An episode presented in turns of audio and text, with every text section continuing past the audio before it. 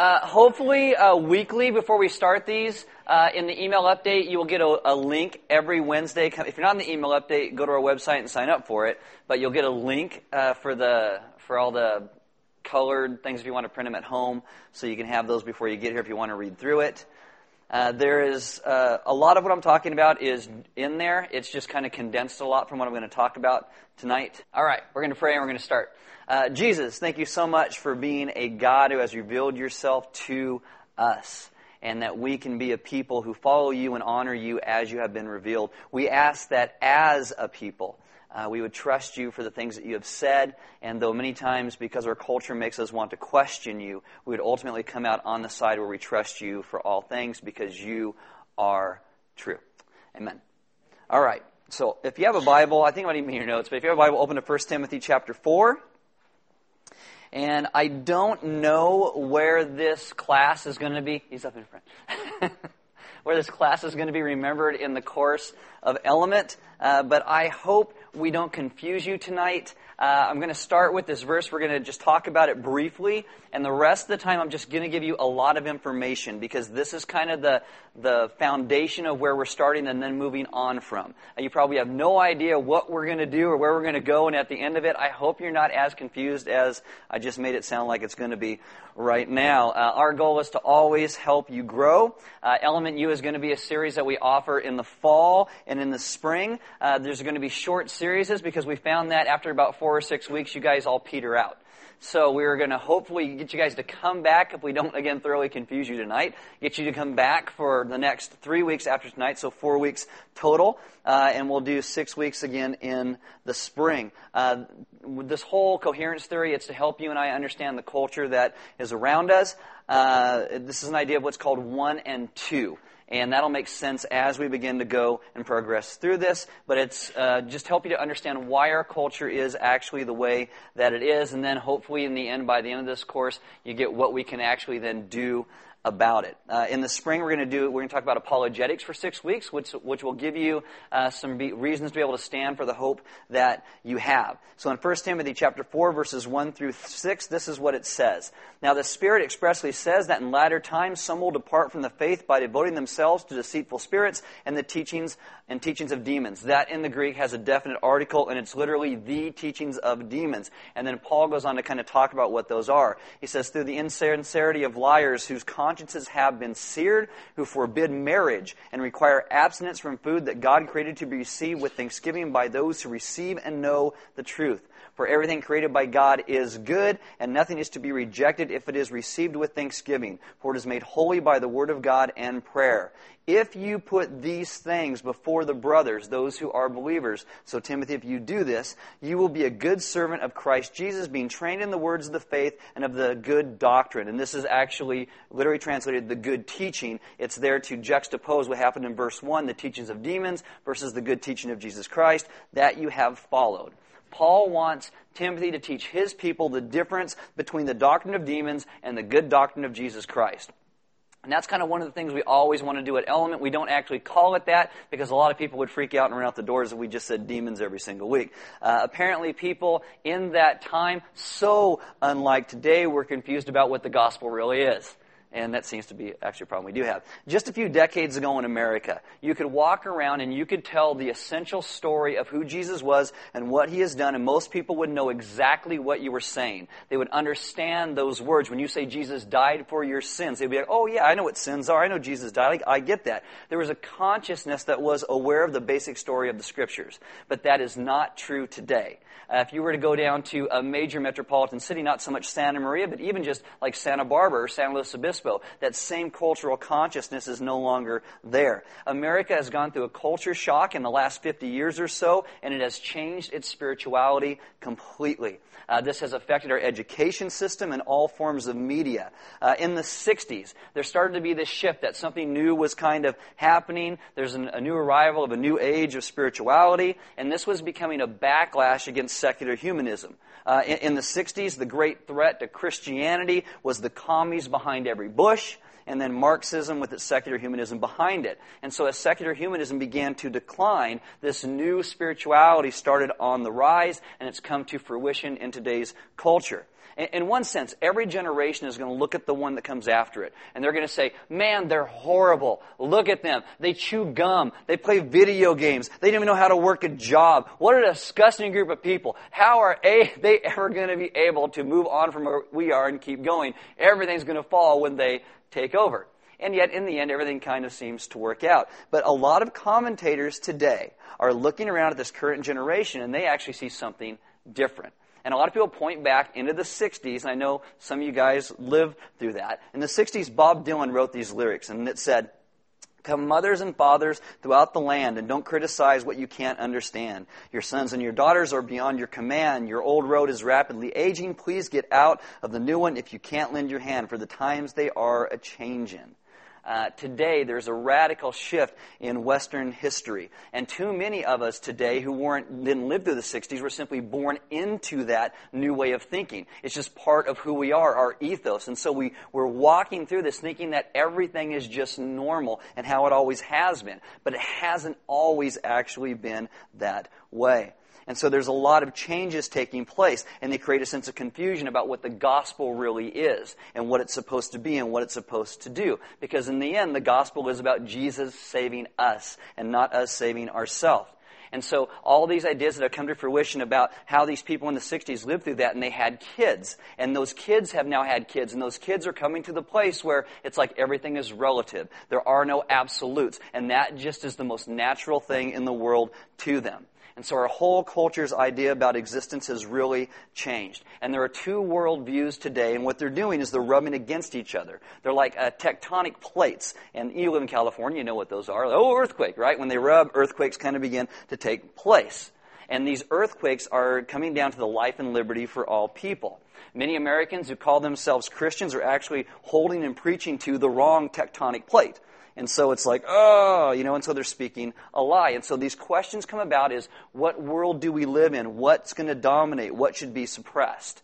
And so when we begin to talk about this, we're talking about things called oneism and twoism. These are both ter- uh, terms that are coined by a guy named Dr. Peter Jones, and they are an easy way to simply look at and remember what's happening in the world around us as we're shifting from a biblical view to something else. It's a great way, having those terms in your mind, to talk to people holding on to certain things that you necessarily might not, and the truth of what you're looking at. So, one and two. Uh, oneism uh, is something that we would call the lie. Okay, oneism is essentially the pagan doctrine of idolatry. It is a teaching and belief that there are no distinctions between creator and creation or the denial of the Creator altogether. Uh, the popular word for this today is what's called monism. Monism. Uh, oneism is what our culture, TV shows, new media, government, spiritual leaders are all espousing. This is the eradication of all boundaries and differences and distinctions, and it's trying to make everything all together as one. Now, there's a materialistic mode of oneism, and it's called atheism. Okay? And there's a spiritual form of oneism, and it's called uh, the New Age movement or New Spirituality or Integrative Spirituality. Uh, according to spiritual oneism, the universe is a living organism. And within that organism, there's a spiritual force present that is within everything. Everything is interconnected by the life force or the world soul. This is when you hear people say things like, well, the universe must have meant this to happen. Or the, oh, the universe brought about this. Or the universe that. That's that idea. Now, visually, you can think of this in terms of a circle. Okay? Oneism. Creator, creation, everything goes into one big circle. It's all interconnected. The circle itself as the, serves as the defining characteristic of pagan idolatry. And we're going to come back to this as we go through these things. Now, as a worldview, oneism actually stands antithetical to a Christian twoism. And I'll explain what twoism is in just a moment. Because what it does, it seeks to place everything within this one circle. What that means is, number one, there is no distinction between God, uh, the Creator, and His creation. And what this results in is things called like pantheism or panentheism, where even some Christian pastors are advocating this today, where, oh, everything is one, we are all one, the force is in the tree, it's in the rock, it's in you. You know, that, that, that whole thing right there. Secondly, what this brings is there's no distinction between God and mankind.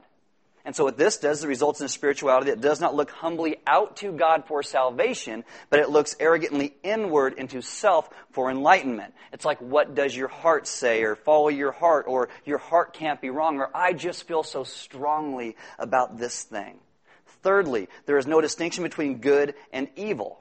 And so this results in the claims that we all have our own perspectives, we all have our own, uh, own, own, opinions, we've all grown up in certain cultures, and so we all just kind of believe certain things and values because there are no timeless moral truths that apply to all people in times and places. Because all that's left when you get to the end of this is just situational ethics. Whatever situation you're in, well, that's what ethic works for you.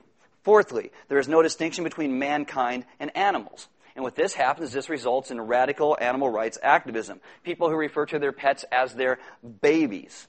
And in some cities, you know, it's a disdain for children, but a love for animals. Uh, this is expressed in things like doggy spas and doggy daycares, legislation that is now trying to allow animals to eat in restaurants with their owners. People, if you take your dog anywhere besides PetSmart with you, there's something wrong with you. Okay? Stop carrying around your purse. It's not a person, it's a dog.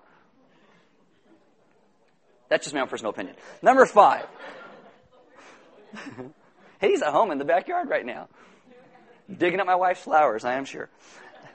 Number five, also, there's no distinction between mankind and the rest of creation, and this then results in radical environmentalism that moves beyond stewarding the creation because we're called to steward the creation correctly. And so what it does is it deifies creation as our Mother Earth. Oh, nature is angry. Oh, our Mother Earth is this, or our Mother Earth is that. And it becomes all this opposition in cultivating creation for human life and flourishing. You know, there, there's all these things. Oh, you can't do that there. You can't do that there. You can't do that there. Oh, because because we're protecting the earth. Now, I'm not saying that we shouldn't, you know, look out for the earth and try and help things out. But the earth was there for human beings to cultivate and move culture forward. It wasn't there to dominate us. We were there to steward it.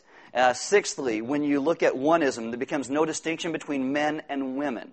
Okay? And this results in, a, in an asexual androgyny. If you look at a lot of the clothes that come out today and what people are wearing, there, there is no men and women. And this results in transgenderism, and it results in homosexuality and cross dressing. And Romans 1 says this is the logical conclusion of oneism. In Romans 1, when, when Paul does this whole thing about people who start to worship creation rather than the creator, he moves to a place, and at the end, he uses an example of homosexuality. Now, he doesn't do that to say, oh, they're, look at those terrible, awful, horrible people people. He does it to say this is the natural progression of when you begin to worship creation rather than the creator. When you begin to see everything as one, there is no distinctions between anything. And then number seven, there is no distinction between religions. Okay, and this results in a vague spirituality that believes all the answers to all the world's problems are religious and spiritual in nature and can only be overcome when all religions become the same and worship together as one. Now, in Christianity, you know, we make distinctions because the God of the Scriptures make distinctions. And so we see distinctions between God and man, Jesus and Satan, angels and demons, heaven and hell, man and animals, holiness and sin, the Bible and all other texts, male and female, uh, heterosexuality and any other sexuality, truth and error, good and evil. These are all considered fundamental to Christianity, but these are also all considered a fundamental threat to the utopia of world peace and love and oneness that pagans are pushing for today. All right, now twoism. Twoism sees the distinction between the creator and the creation. Twoism is a biblical doctrine that there is the creator and the creation, and they are separate things. That creation is subject to the creator that actually made it. And so visually, you can think of this in terms of two circles. So you see it as two circles, creator and creation. So you have God, and then everything else goes into the other side of creation. Uh, and so Christianity is two circles. Now tonight, as we walk through some of this, this might be thoroughly depressing for you. Because what I'm going to do is I'm going to walk through some of the victories that oneness is having over twoism. But don't think in the end of this that you're without hope. Essentially, the first three weeks of Element U is probably going to be very sad for you. Okay? Please don't think that we are bemoaning our evil culture or those people out there are horrible. We tell you this because you need to see and know the truth. You need to stop feeling like you have to fight for victory and realize Jesus has already won the victory. And our job is now to win people over with grace and truth. We don't protest and yell, but we honor God's image in His creation. We understand that sometimes we'll chafe up against these things we won't like them, but what God calls us to is what He calls us to, and we live what He calls us to because He is creator and we are creation. So, I'm going to run through a whole list of these things in these two areas where one is losing and one is winning because this is literally like a revolution. I put these all in your notes. Uh, first off, is that today you will see the, the victory of the sexually liberated over the sexually inhibited. They will say, oh, you're repressed, you're inhibited, and no one wants to be inhibited or repressed. Oh my goodness, that, that's horrible. We should be able to do whatever we want to do. We should be able to do just what my heart tells me I should do. So I should be able to be sexually liberated and do what I want. And if you don't think I get to do what I want, then you're inhibited. That's what the victory is seen as. Uh, you have the victory of the sexually active young over virginity. How many kids today are embarrassed if they're a virgin and they would actually say that out loud? You have a movie, The 40 Year Old Virgin. It's a comedy, right? It's not a movie about a badge of honor of, I didn't get married till I was 40 and I waited. That's not what the movie is. A comedy. You poor guy, you waited till you were 40. What's wrong with you? You nut job? That's, that's the movie. You have the victory of recreational sex over procreational sex. Now, not that sex is not meant to be enjoyable. It is. If you're married, we encourage sex for all of you. Lots. It's great. Do it all the time. Oh, that's, that's what we want. But in the scriptures, married sex and children are all connected. It doesn't mean if you're in a marriage and, and you can't have kids that, oh, you're not supposed to enjoy sex. It's that you don't try and run away from children when they come. They are interconnected. You have the victory of condoms over abstinence uh, where we don't even think, oh, we can't teach kids abstinence in school. We'll just hand out condoms. That's what we'll do. They're not going to listen anyway. Uh, you have cohabitation over marriage. And I could talk about each one of these one at a time as we go through them, but I'm not going to. You can fill in a lot of details of your own on some of them. You have the victory of divorce over lifelong monogamy. Uh, you have the victory of a woman's right to abort her child over an unborn child's right to life. Uh, you have the victory of a collapsing birth rate over a baby boom. Uh, you have the victory of women as breadwinners over women as mothers, where, oh, don't think of yourself as a mother. You're a breadwinner. Go out there and, and work hard. And, and I'm not trying to sound like a sexist, but there is nothing better than homemade cookies and bread. Uh, you have the victory of uh, feminists over patriarchs. Uh, the word patriarch today is made to sound like it's an evil thing. Uh, that's like, how could humanity ever have had patriarchy? What's, what's wrong with that? Patriarchy is this idea that father, a father is responsible for his family. He's responsible before God for them, so he has authority to protect them and to love them. That is not evil. That is a very biblical and a very good thing. You have the victory of humankind over mankind. Now, today, this has actually even gone farther where a new term is being thrown around, and this term is called earthkind. You're going to start to hear this more and more. Earthkind over humankind. Because you're not worth more than anything else on the planet because we are all earth kind. Everything is equal. You are just like all the other kinds on the earth. You have the victory of children's rights over parental rights. You have the victory of gay rights over everybody else's rights. And, you know, again, I'm not trying to disparage this, this group of people, but what I'm saying is that you have a small segment of society, of the population, who has dominance over the entire rest of the culture. Okay? Uh, you have the victory of gay marriage as a moral value. Okay, as a moral value over sodomy that was once a moral decadence. In one generation, you have a huge cultural shift that has actually taken place. Uh, even many Christians, 18 to 30 year old, 30 year olds being the highest percentage of this, is in favor of gay marriage by 75%. The problem is not going away. And see, behind that is actually the victory of the omnigendered society over the male and female society. Because when you have one circle and everything goes in it, there is no distinctions. So why would you have a male and female society? Everybody's the same, so it's an omnigendered society. And these are the words that are starting to be used now. Omnigendered society, where gender is decided by your unconscious self. How do I feel about it? You know, so if you're a man and yet you feel like a woman, by law in certain places, you get to choose which restroom you want to use. You get to choose what locker room you want to use if you're in high school. It's crazy. I mean, if I was in high school, I'd be like, yeah, I feel like a woman. I'm just saying uh, you have the victory of moral chaos over moral consensus. Because in the circle, what everybody believes is right. There is no absolute truth. I mean, there's so much confusion today over what is right and what is wrong. I would hate to be arrested for something and have a jury of my peers judge me because no one's going to agree. You have the victory of relative truth over absolute truth. You have the victory of moral ambiguity over moral clarity. You have the victory of freedom over commitment. You have the uh, victory of rights and entitlements over responsibility and service. You have the victory of the me, you know, what each person wants, give me over the we as society as a whole. You have the victory of immediate gratification over delayed gratification. We have to have it now. You have the victory of a guilt free conscience over a sensitive conscience. In the stupid summer, we talked about what a conscience is, and it's a good thing, but our culture continues to try and override that from your conscience being sensitive to where your conscience needs simply to be guilt free. Just get rid of all guilt. Because if everything in the circle over here and everything is right, well, there is no wrong, so you should be able to get rid of all guilt. You have the victory of lust over modesty. I don't know if you watch TV today. Holy cow, okay? Uh, you have the victory of commercialism over honest business practices, where a lot of people will go into stores today hoping the person behind the counter makes a mistake so we get something cheaper than it actually was for on the shelf, and we won't say anything at all. You have the victory of self interested lying over honest t- truth telling, where people are so ready to lie today. But then that goes back to, you know, our consciences being seared and we don't want, we just want to be not guilty. We don't want to feel bad for anything that we're doing.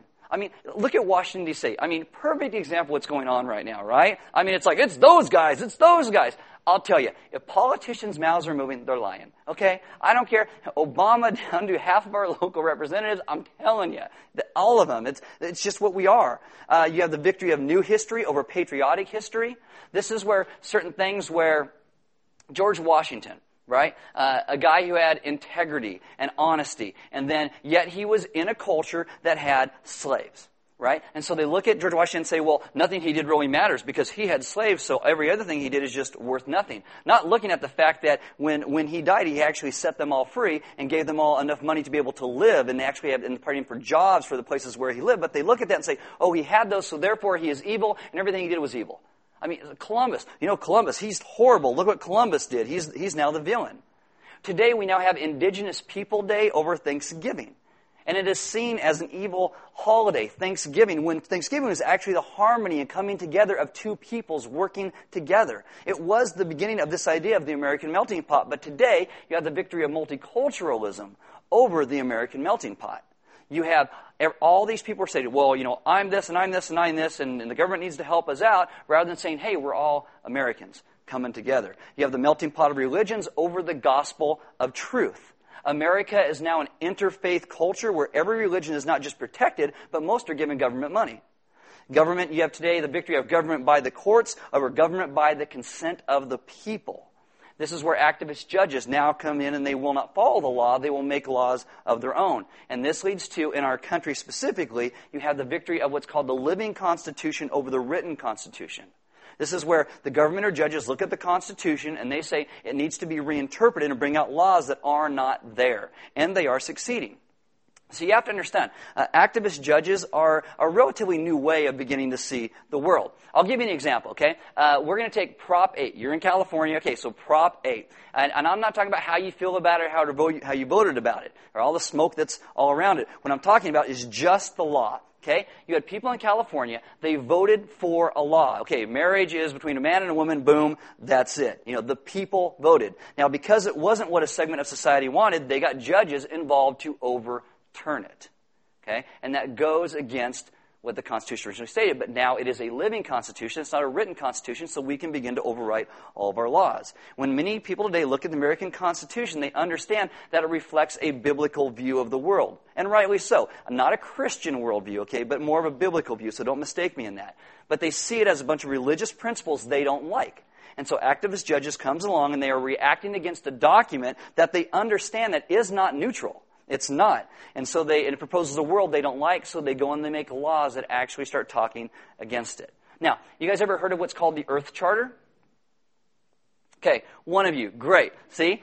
I'll tell you, most people in America haven't heard it. You're on par for people in America. Welcome to America. Wonder, wonderful you. Now, uh, the Earth Charter is a document that Kofi Annan of the UN uh, asked Mikhail Gorbachev and Maurice Strong, who is a pagan thinker, to get some people together and write what life should be like, what, what life uh, should be like in the coming century. This document has actually been written. It's waiting for the right moment to be brought forward to the UN Assembly and voted into law in the UN. And it's interesting that most Americans have never even heard of it.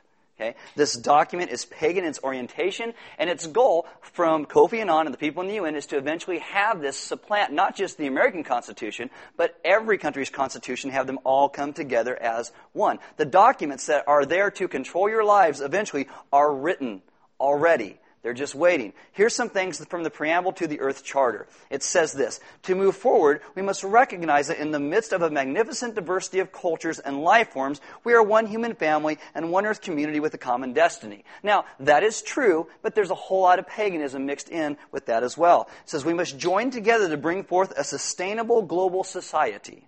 Earth, our home is alive with a unique community of life. The forces of nature make existence. So the forces of nature, it's not God, the forces of nature, okay, make existence a demanding and uncertain adventure. But Earth, our mother, Earth, has provided the conditions essential to life's evolution. The dominant patterns of production and consumption are causing environmental devastation. The benefits of development are not shared equitably, and the gap between rich and poor are widening. This is moving towards the idea of communism or socialism. And the, because communist socialism, they have the goal that everybody is the same. And in these societies, when you have pure socialism or pure communism, the way everybody becomes the same is everybody becomes destitute and poor. That's how it works. Okay, everybody's down here, and there are a few elite on the top who have everything and control everything. That's how it works. That's just simply what it is. And I'll tell you, a lot of things today, this is what our government is sort of doing. I mean, I'll give you a great example Obamacare. Okay? The Affordable Care Act. Congress passes a law that all of us have to follow and exempts themselves from it. That's exactly what this is. It is socialism. Everybody's got one thing, but the people on the top don't have to follow it. And it says this So we must decide to live with a sense of universal responsibility, identifying ourselves with the whole earth community. It's paganism, it's oneism. Everything trying to be put in one box. Now, the Earth Charter, what they have also done is they have this thing called the Ark of Hope. They have built an ark, because we talked about the Ark of the Covenant, right? Last Sunday morning. They have built an ark, and it looks like this to keep the Earth Charter in. It's got four rings on the side with poles so you can carry it around just like the Ark of the Covenant. Very interesting. Very interesting. Okay, I got to keep going because I don't want to keep you here all night long. All right, uh, you have the victory of the global over the national. This is what things we were just talking about. Uh, world government over nation states, which have their own governments. You have uh, the victory of special interest faculty over debate and discourse uh, where if truth is power, why would you give anyone a debate? Because you just give them power. It is why all debate today is being squashed. You have the victory of the Hollywood left over all entertainment in general. The control of the debate is all one sided, so there is no debate.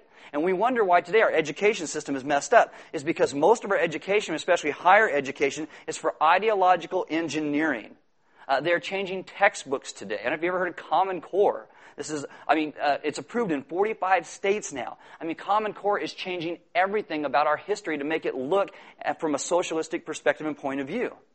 It is no longer academic excellence. It is ideological engineering. And this, again, is why these two plates are rubbing together. You have the victory of politically correct speech over free speech. The chairs in modern universities used to call for free speech. Now they shut down differing opinions, and they call the differing opinions hate speech.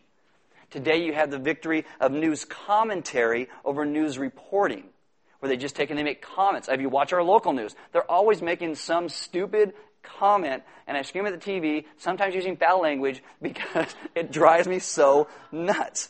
You have the victory of information over understanding. We're just getting more and more information in our, in our world today is doubling every year and a half, but we have no understanding of what's going on. You have the victory of images over books. Images over books. Jesus reveals himself as the Logos, the Word. We will never be free from the Word. And we must make sure kids don't just play video games, but can actually read. Now, a lot of parents today will take their kids and they'll put them in front of a movie, which I, that's, not a, that's not a wrong or bad thing. Put them in front of a movie. But also read books with them. Teach them how to read as a form of entertainment as well. Your kids need to learn how to read.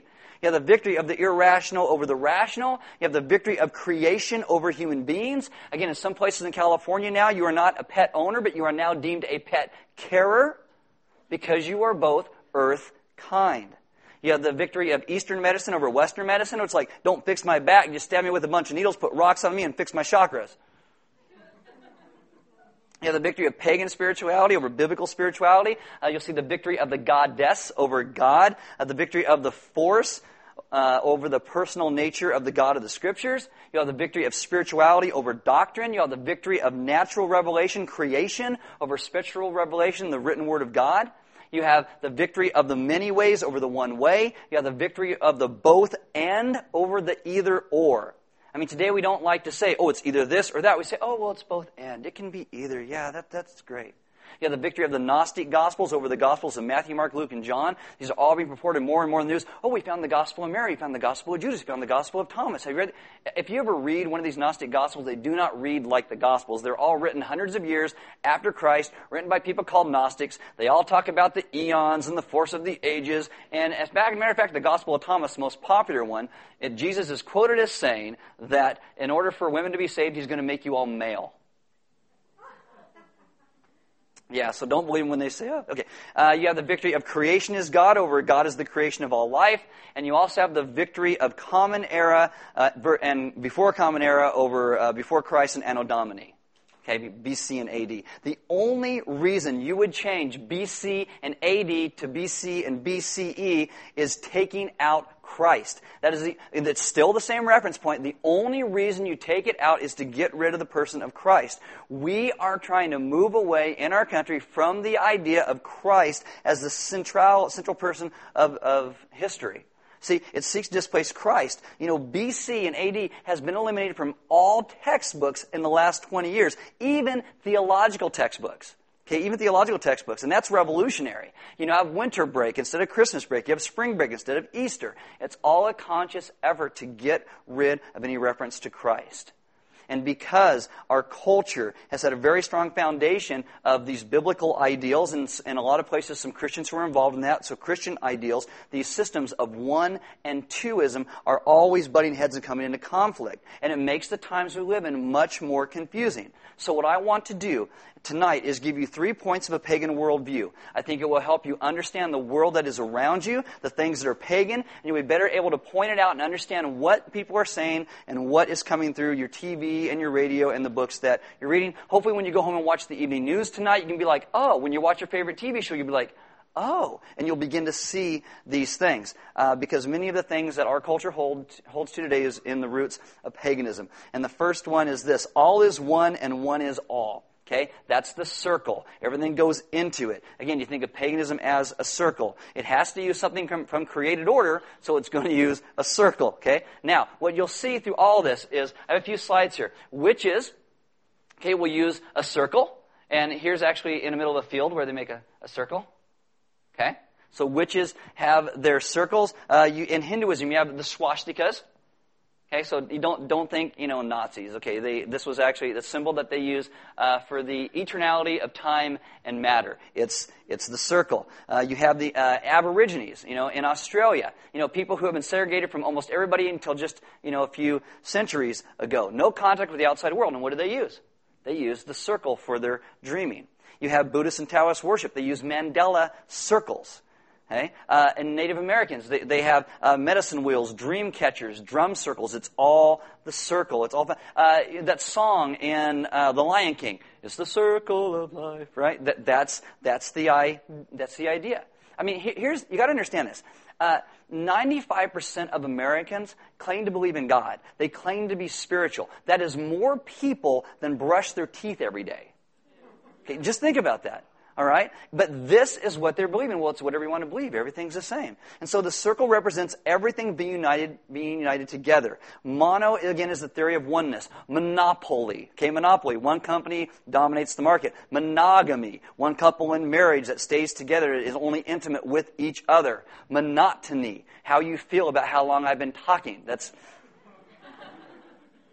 so when you, when you start the idea of oneism or monism, that, that is the foundational state of everything in paganism. In the one circle is everything, the rocks, the stars, you, God. For them, it animates all thinking and all life. And it shows itself in what is taking place today. Pagan means from the land. It's come to mean those who worship the earth because in the end, everything is ultimately about worship.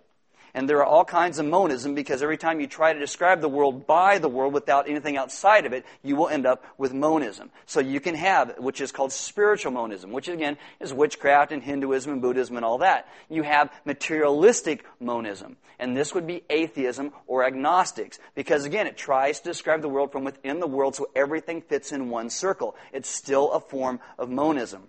Every system that does not accept God as creator at its core is a monistic system. And so what's now arriving today is something that's very old, which is religious monism, or which we would call paganism. And so you have this, you know, religious monism that's rising to the, to the top with spirituality and its worldview and it's taking over everything. I'll give you some examples, okay? Uh, Oprah Winfrey, when she left her TV show, she went on the Sirius uh, radio network and she decided that she's going to be teaching segments from the book A Course in Miracles. A Course in Miracles is essentially, in its core, a pagan uh, textbook. And so over the course of the year, she's teaching this out. And so she's deciding that she is going to help everyone that listens to her, many of them Christians, learn how to be pagans. Oprah Winfrey, okay? The Dalai Lama in 2007 comes to America, visits George Bush. They go to the National Cathedral. You know what they do in the National Cathedral? They make mandala circles in the National Cathedral. I think I have a picture of it. Oh, that's part of my worship. Oh, did I put it in the wrong order? Oh, dag nabbit. I got a picture of it somewhere. Yeah, uh, it should be a bunch of Buddhist monks in the center of a. No, it's not in there. I have a picture of it somewhere. I'm so sorry. Okay epic fail, me, sorry. Anyway, so I got a picture of it. I can show it to you at some point. But, but these monks went and they actually mandala circles in the National Cathedral to symbolize that all religions are one. Everything comes together, peace and healing. And again, we, we use the term New Age in a lot of churches, but they don't use that term, so we shouldn't use it anymore, I guess. And so they, again, they call themselves New Spirituality or Integrated Spirituality. And all, again, these groups use the circle for unity. Obi-Wan Kenobi, right, in, in Star Wars says, the Force is an energy field created by all living things. It surrounds us, it penetrates us, it binds the galaxy together. It's all powerful and controls everything into which we contribute our own energy. I like to say the force is duct tape. You know, it's, it's dark on one side and light on the other and holds everything together. There you go. Now, George Lucas said that one of the reasons he made Star Wars was that he wanted to introduce Buddhism to America. How's he doing? Pretty good. Pretty good. In oneism, there is no single person, place, or thing that is God because everything and every place and everything is God. We're all in the circle. The circle is divine, which means we are all divine because we are all in the circle. Now, the Parliament for World Religions, which was that one picture I, that he showed up just a second ago, the, the one of the guy downside with the mic. That one right there. Okay. The Parliament for World Religions. There's a stage on it just a couple years ago, had representatives of all the world religions. Starts with the liberal professor in his robes on one side, go from cardinals to Christians to Eastern religions, and on and on and on and on. And the last person on the stage is a priest of Isis who is a witch. This shows up everywhere. At the Council of World Religions, a Christian Episcopal, Episcopal bishop was quoted as saying this God is not a supernatural being ruling over humanity. God is the power of love that flows through each one of us, the source of light and love, the ground of being. But life has taught us that theism is dead. Now, where in the world, in our history, would you ever have thought someone who called themselves a Christian would say that?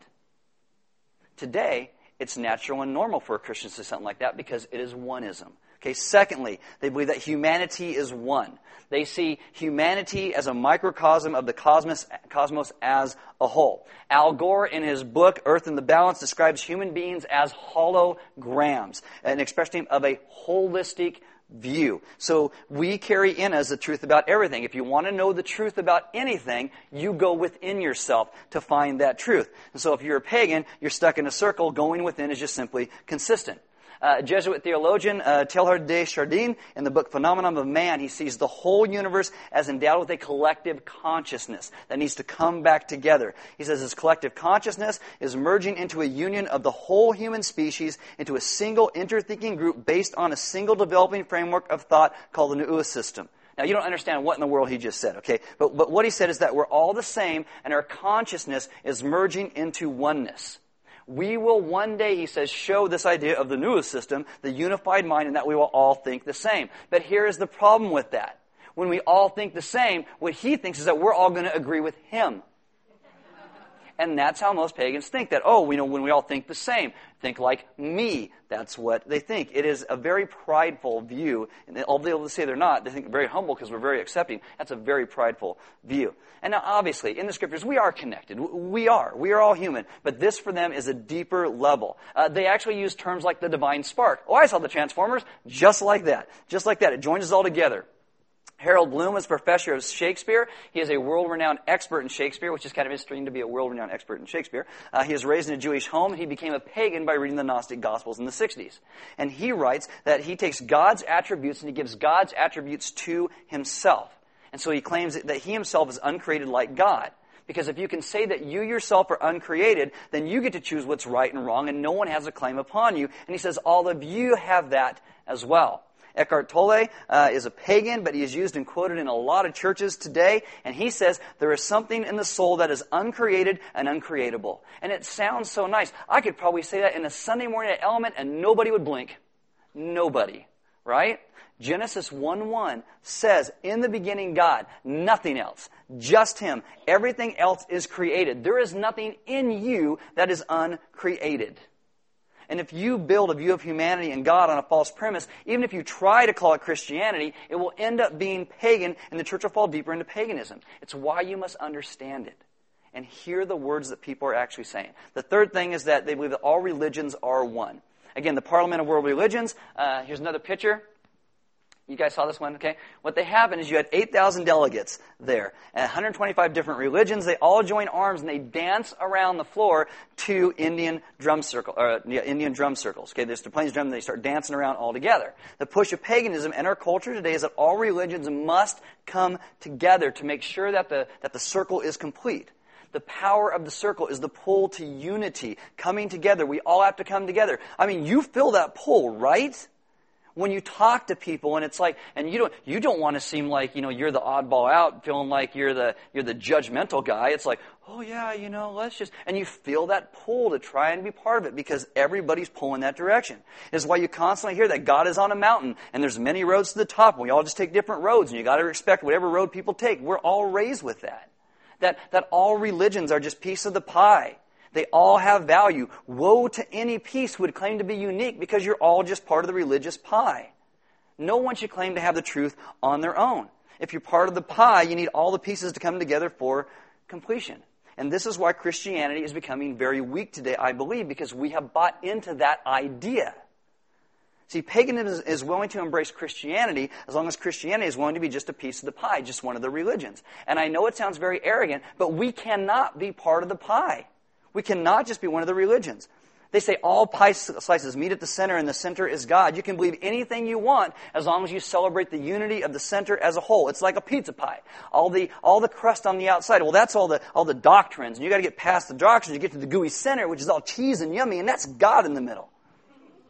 We all need to be united with the divine. And they argue that every religion has the goal, the central premise, the union of human and divine. Huston Smith, I don't know who he is, or Shelby Spong, writer after writer. They keep talking about this, this interface syncretism. Uh, all the way back in the 1200s, there's this little poem, and it says, My soul is a mosque for Muslims, a temple for Hindus, an altar for Zoroastrians, a church for Christians, a synagogue for Jews, and a pasture for gazelles. Oh, how nice, right? But what is the center of Christianity? What is the gospel? See, when Paul goes into Athens in the book of Acts, he, you know, he runs into all these gods and all these faiths, and they're all kind of working together. And Paul goes in and says, hey, you know, all those gods you're worshiping, you missed one. And he's the essential one because he's the real and true God. And Paul actually creates disharmony.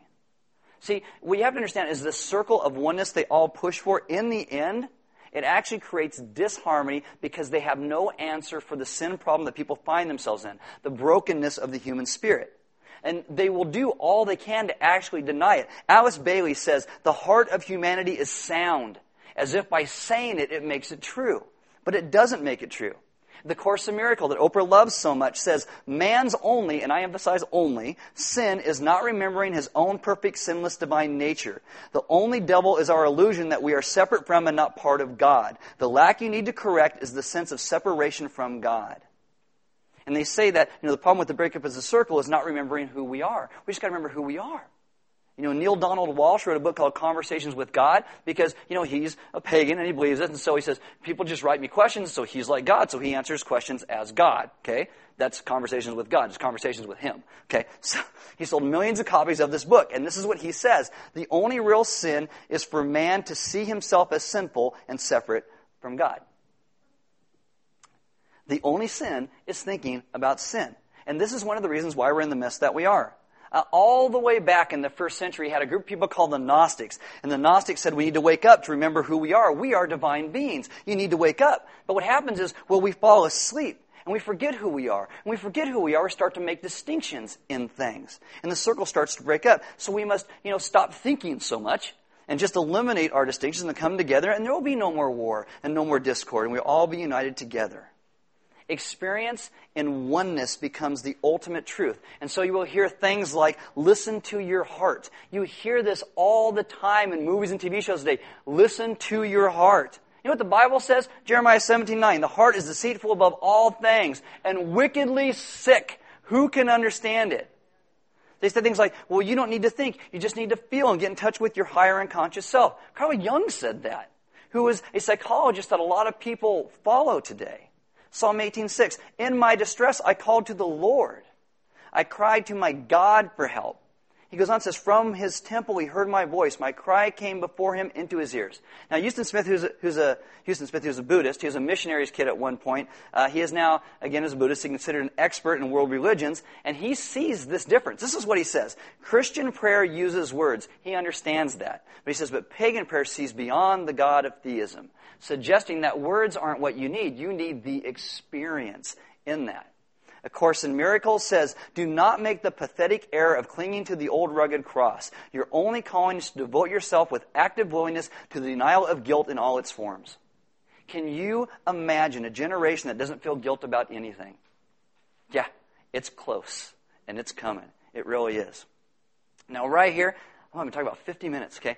This is, that's kind of our introduction to what you guys are going to get over the next couple weeks. Uh, the list of what we gave you hopefully should help you watch the evening news or your favorite TV show or, or whatever. Uh, we want you to be able to, to look at these things and understand what's going on. Uh, these things that, that, I've talked about tonight are all over the place. Keep your eyes open, especially over the next three weeks as we go through this, so you can see these things. And what you have to understand is that in paganism, the first thing that must go is what makes Christianity what it is this twoism, this distinction between God and creation.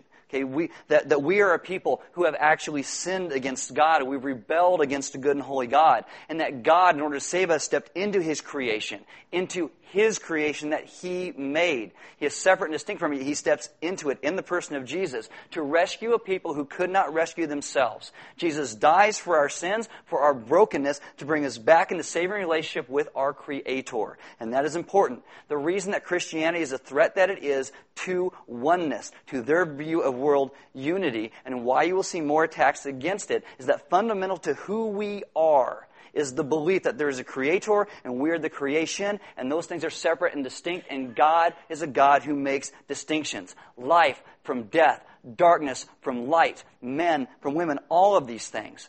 And wolves are trying to change Christianity from within today.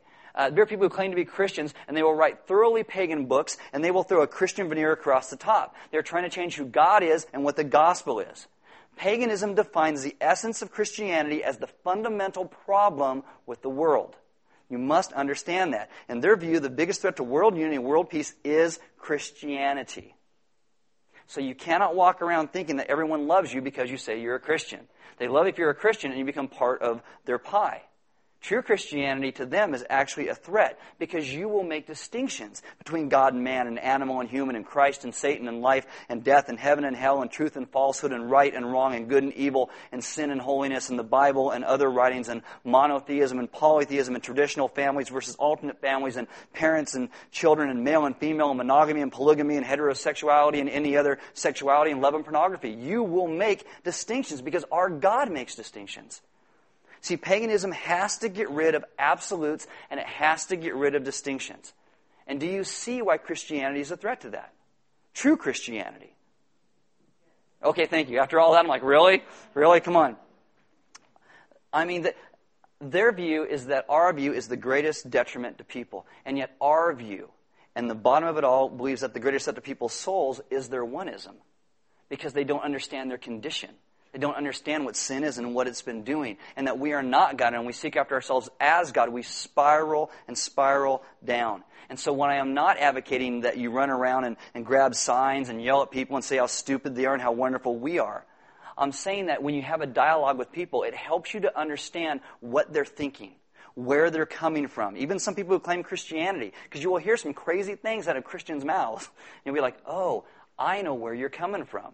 And it's not that they are blatantly trying to be evil. It's that they have bought so much into this. And a lot of people wonder, right, well, why does this Christianity thing work for me? Well, one, you're trying to make it about you.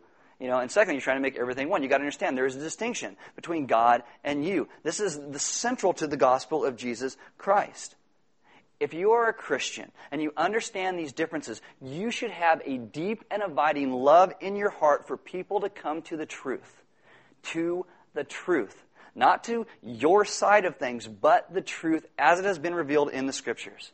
The Christian faith is fundamentally different. And you might even be able to, at some point, begin to explain the difference to people in these two circles. Draw them on a piece of paper and say, This is what I believe. I believe this. And this is what our culture is teaching. You can explain this is how everything goes into that and why we're having the problems that we are when these two plates are coming together. See, you probably need to understand paganism better than most pagans do. You really do.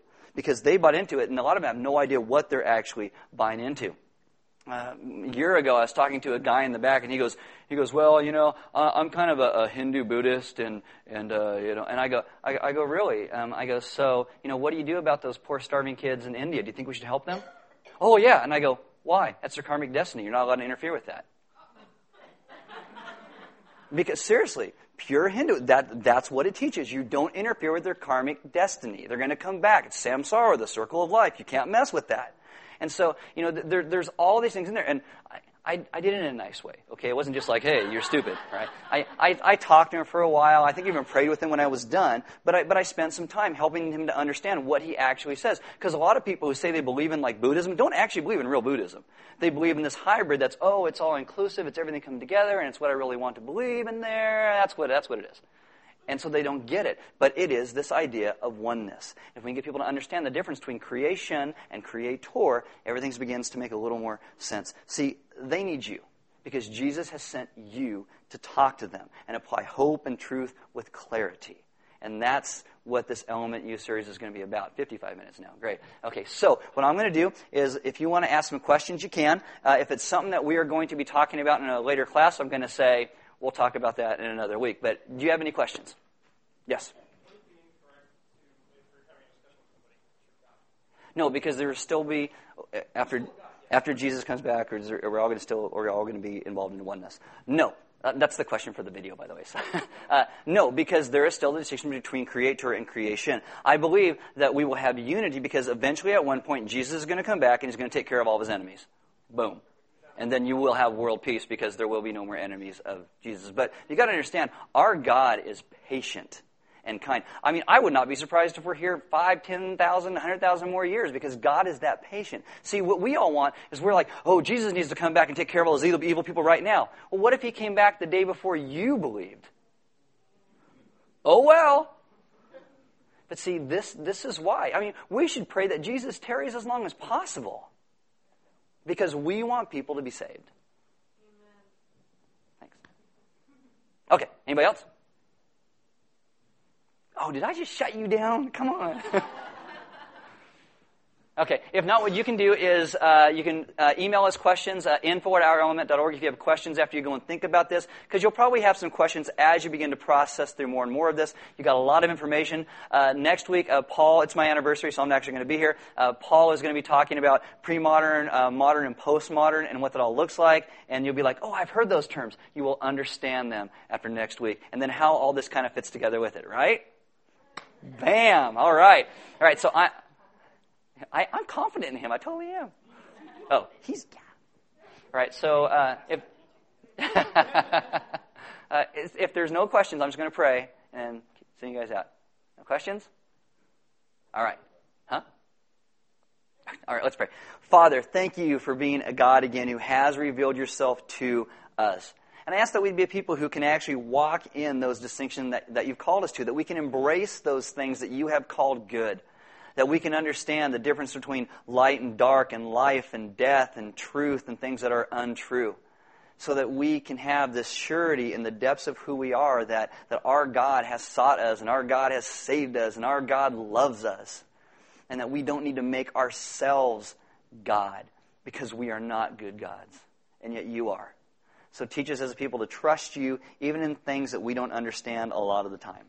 And uh, as we as we learn more and more through these four weeks, I ask you to help us to retain a lot of this and have great compassion and love for the people who are lost.